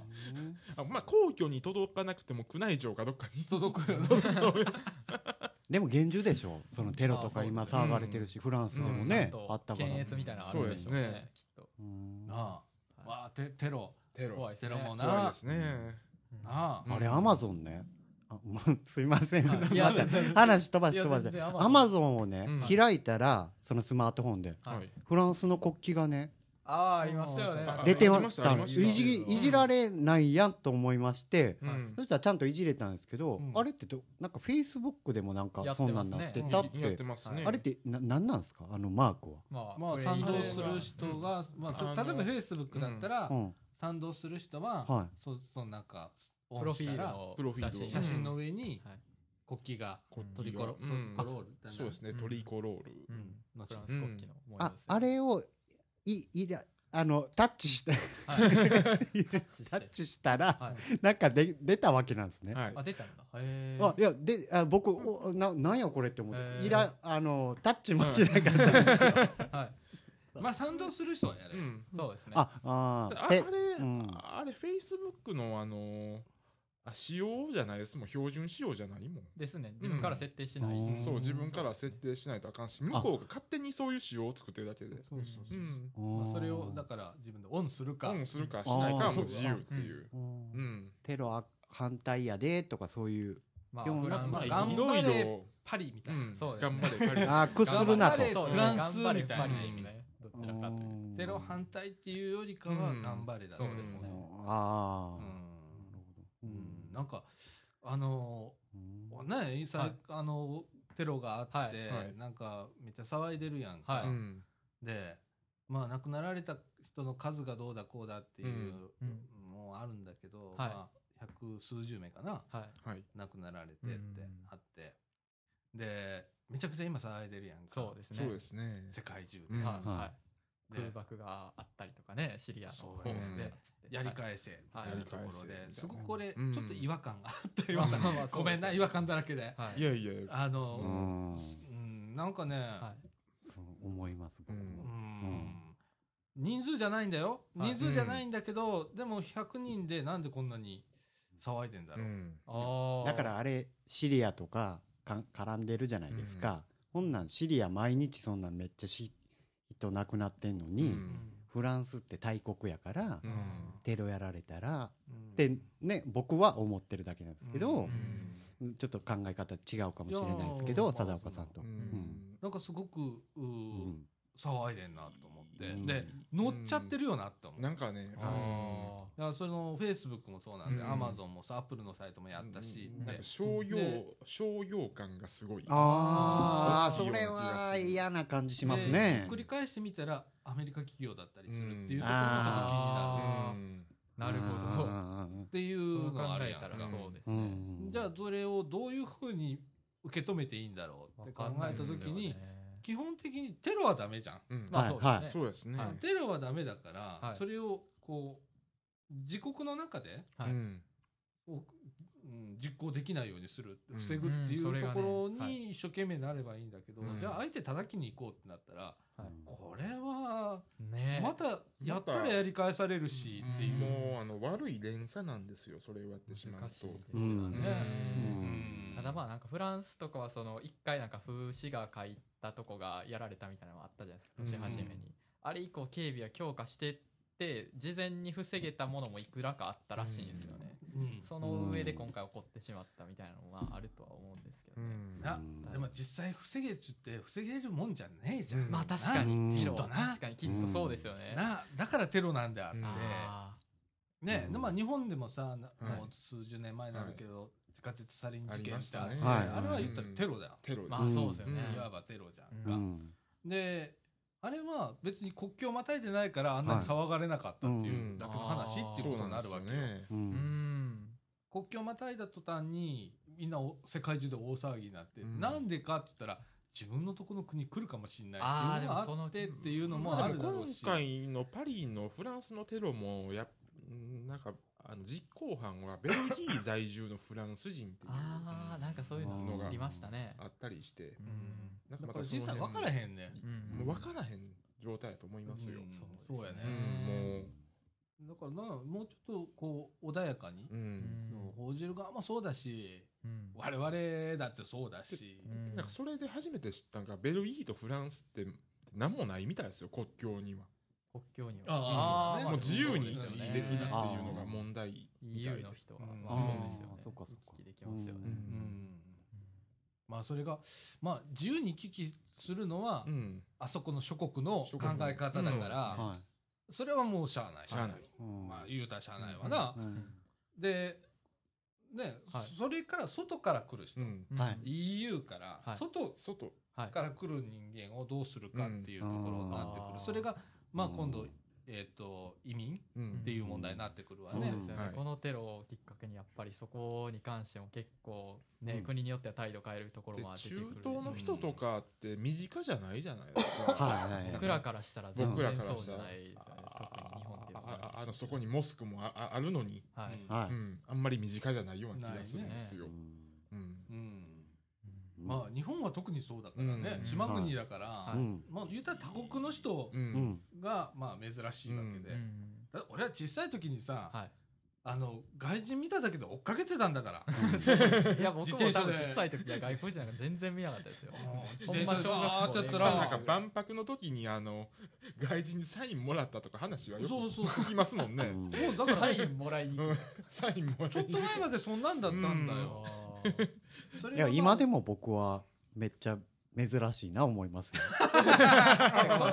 まああれって。まあ見るわな。うん。いや白人はね見てまいりますね。だから日本の国ってそれそういうとこなんだよ。だからどっから来ても多分よそ者っていうか、うん。まあ慣れてないっていうよそ者っていう言い方は変だと思うんだけど、慣れてない。僕ら慣れてないに慣れてないし、うん、でだからそこにいきなり飛躍的に今移民の話とかだってくるんだよね、はい。それは海外でそういうことが起こって、うん。じゃあうちの国だったらどうするっていう議論になった時に、うん。あまりにもうちらの感覚とはい。乖離してて。そうなんですよでも それをあの結構あれ感じますよね。あの一緒やと思いますよ。日本が外国人見てあちょっとちゃうなって思うのと、うん。フランスやらその EU の人たちが、はい。だから移民とかもうん。あの受け入れがたいっていうのは、うん。そことかの問題もあるんですよ受け多入れた方に。らに比べて慣れはあると思いますけど、うん。ヨーロッパとかやったらアジア人いるのも全然珍しい。であああのヨーロッパだと中国人韓国人日本人ってわからないみたいですもんうんヨーロッパの方だと。ねううん。ん。だその辺が。ううん。うでうちらがほれ、あの白人の人って大変だけど、うん。そういう人見ても国籍わかんないじゃん、そうわかあわかりませんそこまわからへんやん。うん。か、うちらで黄色人種って言われてる人うん。間をパッと見た時中国韓国日本。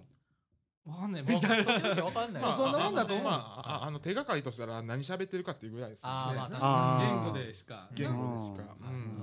まあそんなもんなんだよな、ねだから今からこう移民っていう問題が出てきた時にはい。難しいぞ。難しいぞ。介護のねねあれで。ネット上ではね、うん。あの移民を入れるべきだっていう人もいるし、うんまあそれはどうだっていう人もいるし、まあだからそれはどうだ派が今多分よしみたいな感じああれでしょか介護でしょ？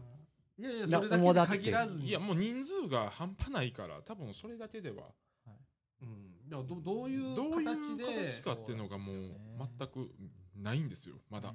日本って、うん言ったら年間にほんまにちょろっと何人とか何十人何十人もいないのか、日本って。十何人ですね。はい、移民に対しては多少厳しいしか受け入れないわけじゃんか、でそれがほんまに受け入れるっつったら、もう何十万単位でとかな、うん。何百万とか俺もうそこの想像もつかへんけれども、まあドイツは何百万単位になってますもんね 今出ますね、でそこで今の国と今の国のあり方ね、うん日本の国っていうのがまあ維持できたりだとうんか、うん。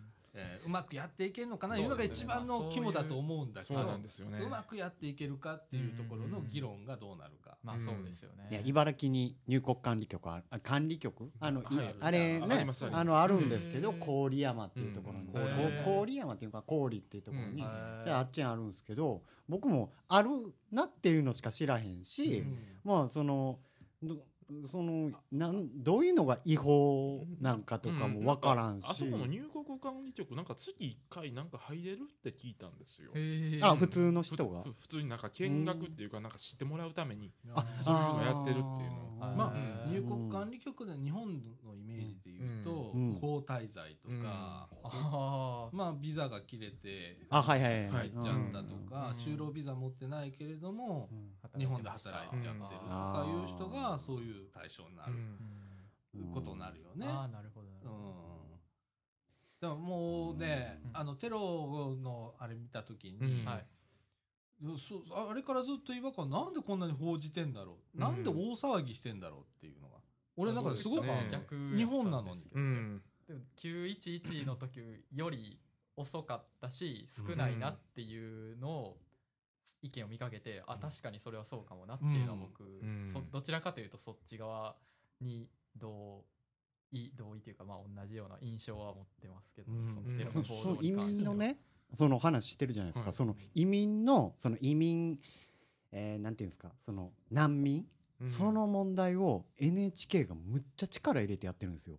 あうん。うん。それで多いなあ思って、うん。僕も不思議にな思ってたところなんですよ。ううん、そう、うん、お自説柄かな、うんだからいや。みんなが騒ぎ出したらまあ NHK はうん。特集で取り上げるわうんな、そうですね。いやもう、うん、そうそうなんですけど、まあうん騒ぎ出したら取り上げてるのもあるんでしょうけど、はい。だから EU にだからそのすごい受け入れがもうできへんとかすごい揉めてるのがすっごい多いっていうのでだからまあうん。それでね僕はちょっと勝手に個人的に関心持って、うん。でもうほ他にその NHK じゃだけじゃなくて本で読んだりして、うんで大変やなって思って大陸つながってる国とかはね。だって一個そう一個県県またいだらっていうか、まあ、あ日本で言ったら県そううん。隣がもう宗教も何もかも違う異国やってその人たちとなんかちゃんと仲良くしようぜっていう話、まあそういう話じゃないですか、うん。その難民とかはい。移民とか受け入れるって、まあってなるとうんそうそう。そうだからもう日本人ってそのさっきの話つながるんですけど、難しすぎるやろだから慣れもう慣れ無理やり慣らすしかないみたいなね、まあ、無理やりはちょっと、うん。うん。まあそうそれは違うとは思うんだけど、うん。そう。その、だからそういう環境を作るかっていうのがちゃんとできてないとうん。ですよね受け入れちゃダメなのよ、うん。その人苦しむから、うん。そうですよね。ほんまねそこの議論なしに政治で入れます、うん。あこれ雇用に当てますっていうようなうん。安直な考えだったら、うん本当にその人たちは物みたいな扱いになっちゃうから、そうじゃない。共存共生できるっていそうことを日本で十分議論して、うん。準備できましたよ。じゃあ来てください、うん。ここだったら安心に暮らせますよ、うん。社会保障もうん。国民と変わりなくうん。保障されますよっていうぐらいの自信がない限り俺やっちゃいけないと思うんだよ、それはそうですね。うんいっちゃん難儀な人たちのためにも。そこまで考えて議論してんのかなと思う、ことは言っちゃ難儀でしょその議論は多分聞いたことないですわ。ない。よ、うん。ななまあないのか俺は知らんだけなのかわかんないけうれど。も、んなんか伝わってるところではないですうん。ねうん。でもなんかその素人俺もまあ素人だけどなネット議論とか見てても、うんみんな受け入れた方がいいよ。それは受け入れるべきだとかうん。受け入れないべきだとかっていうようなことを発するんだけど、うん。その前に論じることっていっぱいあるのよ。そうなんですよそのただその根拠なしに。そうやね確かに良くないかもしれない。で両極になって叩き合ってるみたいなところがあって、なんかこれってある意味あんま意味ねえなと思ったりする時があったりして、そうですねでも一応枠ははめあその決めとかへんうと、ん。うん。やりますよぐらいはまあだから、うん、言っとかへんとうん。どうしようもないっつうか、そうですかね。うんいうん、だからやる。いやだからやるよっていうのをね、うん。はい。うん。まあだから曖昧そこは曖昧にしても僕はええと思うんですけどやるよっていううん。ちょっと一応覚悟しとってください。ちょっと言葉変かもしれんけど、うん。覚悟しとってくださいよって国民に伝えとくのも大事だと思うんですよ。まあ、うん。東南アジアの方とか、うん。そういうのうん来られますけれども、そうそう。覚悟しといてくださいねまあだからそうだから、まあ、そんな覚悟せえ、うん。その強気なそういうんじゃないけど、うん。こうなって日本もこういうふうに外国とか結構外国人とか受け入れなあかんくなっていくねんでって、頭に入れとってやっていう意味で、うん、やんわりとしてね、うん。うん、だから極論極論で全部話していくのは、日本人がうん一番下手とうん。してるあれじゃないですか、うん。ゆるくゆるく、ううん。ん。だから、うん、じんわりじんわり、うん。ぼ僕もじんわりそこは日本人気質なんで。うん、だから物も取られるしね油断して。だから、うん。まあな、うん。うん。むあのほんま難しい話難しい話かもしれへんねんけど、うん。一個ずつ噛み砕いていかなあかんと思うねんな、うん。そこの。そこは。はい。うんその余裕が、い。や余裕がないのは誰が余裕がないのかってことになるやんか、うん、いや国民にも余裕ないやろうし、うん。その入ってくる方も、ね、でも日本語もめっちゃ難しいし、だだからさっき言ったみたいにさ、うん。外から入ってくるうん。入ってきて、うん。例えば準備不足でうん。日本がよ、はいはい入ってきて、でその人たちが入ってきたけどまあえっ、と安心して暮らせないっそうですよね。ていう日本だったらうん。どうなのかっていうことをまずそこを考えてから受け入れないと安易に優しさ、安易な優しさだけで、うんどうぞ来てくださいってでも国民の感情の中では異国の人が来られた大量に来た、ね、そこにはまた差別があったりだとかしたら、うん。それはダメなわけじゃんか。だからその準備をどれだけした上で、国民の意識もそうだけど、うん。じゃあここまで準備しました、じゃあ来てください。っていう、そこには入ってくるからに移民だから、国民と一緒だから。一緒ですもん。うん。だから入ってきたらもう移民っていう感情を持っちゃダメ、うん。そういうも、うん。持つもんだったらやめた方がいいと思ってるの、俺。そうですね。そそう。うですすね。それ国民として認めてうん同じだけのもうあなたたち一緒だよっていうような覚悟までいけるんだったら俺受け入れていいと。それは権利も義務も両方それあるべきではあると思います。それするには相当な議論議論と。国民の相当な覚悟が必要だと思うのね。そそれとめちゃくちゃ長いビジョンが必要だと思う、上だけでちっちゃいところだけですなよっていう。すなよっていうこと。意識の浸透ね、うん。みんなね、うん。うん。だから今入れるべきとかうん、どうだとかっていうんじゃなくてってうん。いうそうですね。ことだと思うんだ。よね。どういう問題があるのかとか起こるのかっていうところまで知っていこうっていう意識がだから大事かもしれないですね。移民の人にはこういう職業をとかって言ってる時点でもねううん俺としてはそれすっごねく違和感だらけなの。それに関してはうん結構実際来てなんかブラックで働かされてうん。こう帰るっていう人とかもいますしね。なんか介護の業界だとかにうんとかっていうのはなんか俺はもう鼻からなんかそうですね。なんじゃそれとかって思って。確かに。それはほんまに。そう。なんか裁判も起こされてますもんねフィリピンのあそう方からなんですか。介護の関へ係で。ああうん。そうなんや。うん。えなんで？いやあああのー環境がうん。悪かったり、まああの最近言われてるあのブラック企業の問題ああ、うん。粗末に扱われたってこと粗末に扱われてフィリピン給料が。人ががなんか未払いやったりとか日本人でもあるもんだからねうん。うんそうならないために制度を作るときにはうん。十分に考えて制度作らなあかんねやんか。今ちょっと浅いよね。うん。何の制度を作る。めちゃくちゃ変革が早いねんけど。うん。確かに早いイメージはあります。ねなんかいろんなもんが決まっちゃうけれども、なんか未成熟なまんま決まっちゃっててやって問題が出てきて解決しましょうみたいな感じになでり解決できずに終わっちゃうみたいな。のもあるしもありますしね。うん、なんかそこにすごくうん。違和感感じる。で最近あの最近あのああの最近シリアの報道とかされてるじゃないですか、うん。うん。あああああああアラビア語を使える人が日本はかなり少ないらしいですよ。少ないやろな。ねうん。あ聞いたことないもん。そういうとこの問題もあるから、ね。うん。あると思います言語の問題だとかっていうのがあるから、うん。それも含めてうん。議論しなきゃダメなのよ。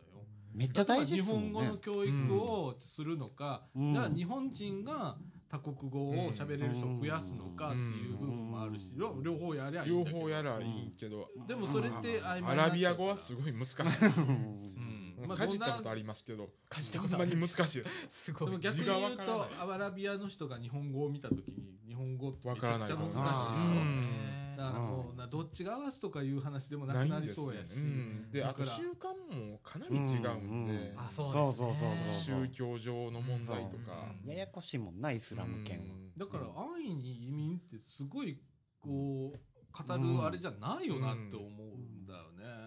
そうなんです深いよねうんうんそうなんですよ。移民って。宗教とか実際にそうそういう複雑なんですよ人ねとうん。接触する機会ってないんですよね、まあ日常で。それもシリアの方じゃなくてもあの中東圏の人とかと、うん。うん。そうだね。うん、普段からね。普段から会う機会もないし、あうん。知らんもんな。うん。そうですね。そう。うんだだからいきなり入ってどうってなったらそれは戸惑う人もおるやろなっていうのは、なんか逆にアメリカとかどうしてんねやろうなと思う。あれだけ受け入れてて。まあでもある程度それも慣れもあるんじゃないですかあの地区は振られてますけどね。あその日本人地区とかあじゃうん。そのううん。ん地区はやっぱりそやっぱ自然にその淘汰されてっていうかもうふるい分けされていってここはもうスイスイス人がおるとかやっぱそういうふうになっていくんですよね。それは結局。言ったら住住民が集まってくるっていう。うん。一つのコミュニティを作るコミュニティ作る、だから割とこう国がここに住みなさいとか行政が言うんじゃなくってみんな自然ともう集まってくると。まあそれは俺いいと思うね。州によってだから法律も違いますし、だから、うん結構だからおあの大阪維新じゃないけど、うん。地域地域でその決めてやりましょうやみたいな感じで成り立ってるような国ですもんね、うん。あの確かに。アメリカって。ね。自治権はかなり強いイメージはありますそようねだからはい。なんでやろうって僕も理解できないですけどね、ううんんそのいろいろだから、うん、そう難しいね。うん。アメリカ自体がもうほんまに多民族多文化のそうなんっていうのが。ですよ。中学の社会で人種のサラダボールっていう言葉習いましたよ。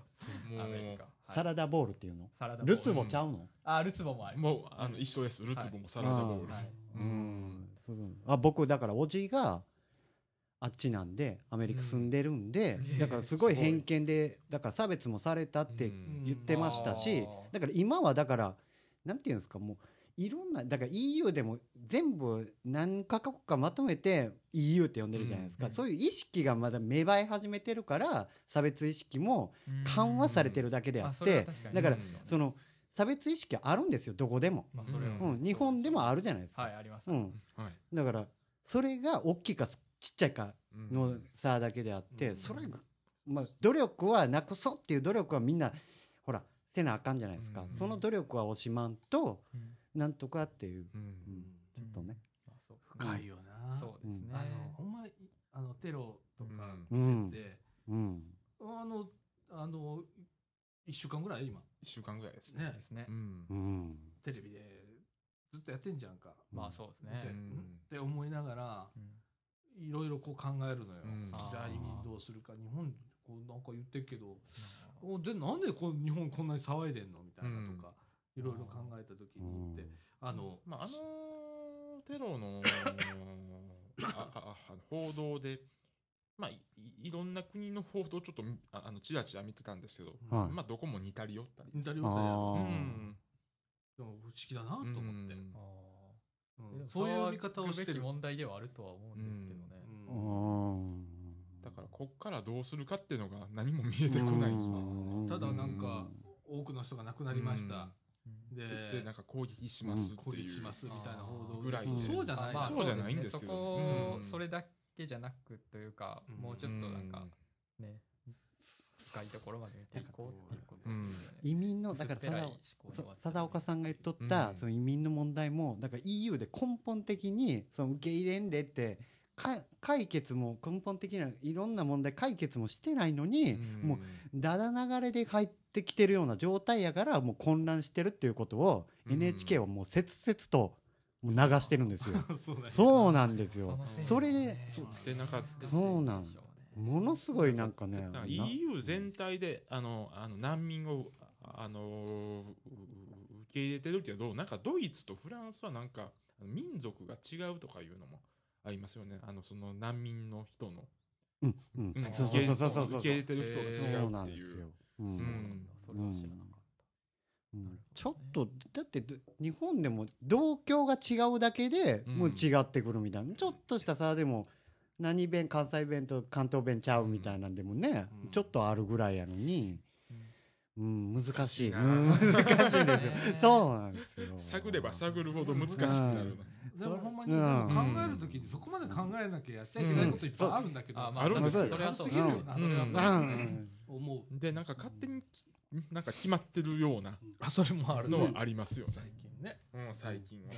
軽い感があれなんですね、もう否めんっていうのが。うん。そうだね。そうですね。なんかノリがね、アメリカの話で思い出したニュースあはい。がうん。なんかあのニューヨーク・タイムズ紙によると、米東部時間16日までに全米50州のうち20 26州の知事が、うん。えーフランスのテロを受け、えーうん。難民の受け入れの拒否や反対を表明して、な？うん。あー一方そういう動きなのうん。でもアメリカで今回ネット上で何起こったかっていうのはうん。さっきのトリコロールじゃないんだけうん。ど、はいはい、やってるのはほとんどアメリカの企業なんだよね。そうなんですようね。ん。そこに繋がってくるんですね、うん。なんでそういうことになっちゃうのかなっていう。うん。なんかやってることと言ってること違うんじゃねとかって思ったりもするし、うん。うん。それはなんでそうなってんのかなっていうのにもすごく興味あるし、ね。不思議でしょ？世の中本当不思議なんだよね。二枚舌みたいなところが、うん。そうまあ日本も含めてそうだよ。そうですね。それは我そうですね。々含めてもそうなんだけど、うん。うん。あの片方でかわいそうって言ってながら、うん。あ移民の人どうにかしなきゃいけないなと心の底では思ってんだろうけど、うん。じゃあ自分らどうかって言ったら日本はまたねあそう。受け入れしてないわけうん。ね、そうなんですよね。話になるけれども。ね、うん。でもそれって今すぐ解決できるかっていうといやそうじゃないでしょと、まあそれはそうですね、うんじゃあじっくり話をしなきゃいけないんじゃないかなと、うん。これについてそれは確かに慎重に行く必要はありますよねう絶対ん流れでねあの勢いでやることじゃないでかなはないですねとかってそれはそうだと思います。思います。なんかはいなんかはい。なんか最近そういうのが勢いとあのなんか勢いだけで進められちゃってて本当よくわからないです。ねまあ、うん。うん。これは大丈夫か。まあ、現政権がそうだな。うん。まあ、でも、あの、まあ、現政権はね、いつまで、うん。まあ、あれするか、しはるかって、まあ時の政権って言われるぐらいだから、まあ、うん。変わればなんとか変わるのかななんて思ったりもするんだけれども。難しいね。難しいですね。いやまあ難しいと思います。ね。うん。うん。だまあ、一人一人がなんかしっかり考えて、不思議と思った時にね、うん。ああんまり考えすぎてもダメよ。うん。しんどくなるだけだから。あ。そうですね、うん。最終的にでもなんかね。ちょっとこう、頭ひねって、うん。あの、考えてみて、うん。で、片隅に置いとくだけでいいと思うんだけどね。今のところはもうそれぐらいしかできないと思う。っていう話でしたけれど。もはい。はい。そうですね。えーはい。1時間26分でございます。そうですよね。あのね、僕途中からあれ、はい。そう、エンディングで1時間っていうこすと大ごいですね。失態をちょっとやらしてる。いやまあでもたまにありますからねこの放送。ねえ今すっごい俺考えてんだけどね、ネタの振り方間違えたなと。あーすみません。はいいやいや、いいです。はい。はい。えーそんな感じで、えっと、こはい。の後ね、えっと、西澤くん帰っちゃいましたけれども、は西澤くんのライブが、そうですね。はいありますね。えー、うん18時半からありますので、はい。我々、あの、はい。田中君はい。と、さだちゃんとはい。あの JK ですか？あー JK ちゃいましたっけ？場所ですか？あ場所場所。うん。JK じゃないですね。あの373あなんかなんかあれ俺場所は分かってるからいいんだけど。あああの北柳川町。場所分かってるからいいあますあ高槻市の。すみません。あ行きます。あすいまみん。せんなで退去して押し押せるか？っていう感じで、はい。はい。ねあの行ってきて。はい。あはい。はい聞かせてください。楽しみ。ですはい。じゃあ来週はそののネタを聞かせていただきます。あそうだよね。はい。はい。はい。えっ、と来週来週は卓球大会？ラッはい。ラッシュ卓球大会はい。あ、はいそうです。ラジオ部卓球大会出ますみたいな感じで。あのもうあの収録時間も変更ですね、15時。そうです。あのーえー、と1月じゃあ11月の28日土曜日のはい。お収録ははい。15時。15時、はい。スタート。はい、スタートになります。はい。はい、皆さんまあ、集合15時ぐらいになりそうですけど、そうだね。うん、あー。えあすみません。もう一回卓球大会は何日の？後で。え？そうですね後で。後で。あはい。はい。ということではい締めたいと思います。はい。はい。ということでみかんジュースこの放送は NPO 法人ミッションコミュニティアクションネットワークみかんの提供でお送りいたしました。今週のお相手はたーちゃんことただのみのるとえーっと、えっと、よしことよしみなと、はい吉田です。あダン橋の内でお出しました。はい。ということで今週はこの辺で。さよならさよなら。さよなら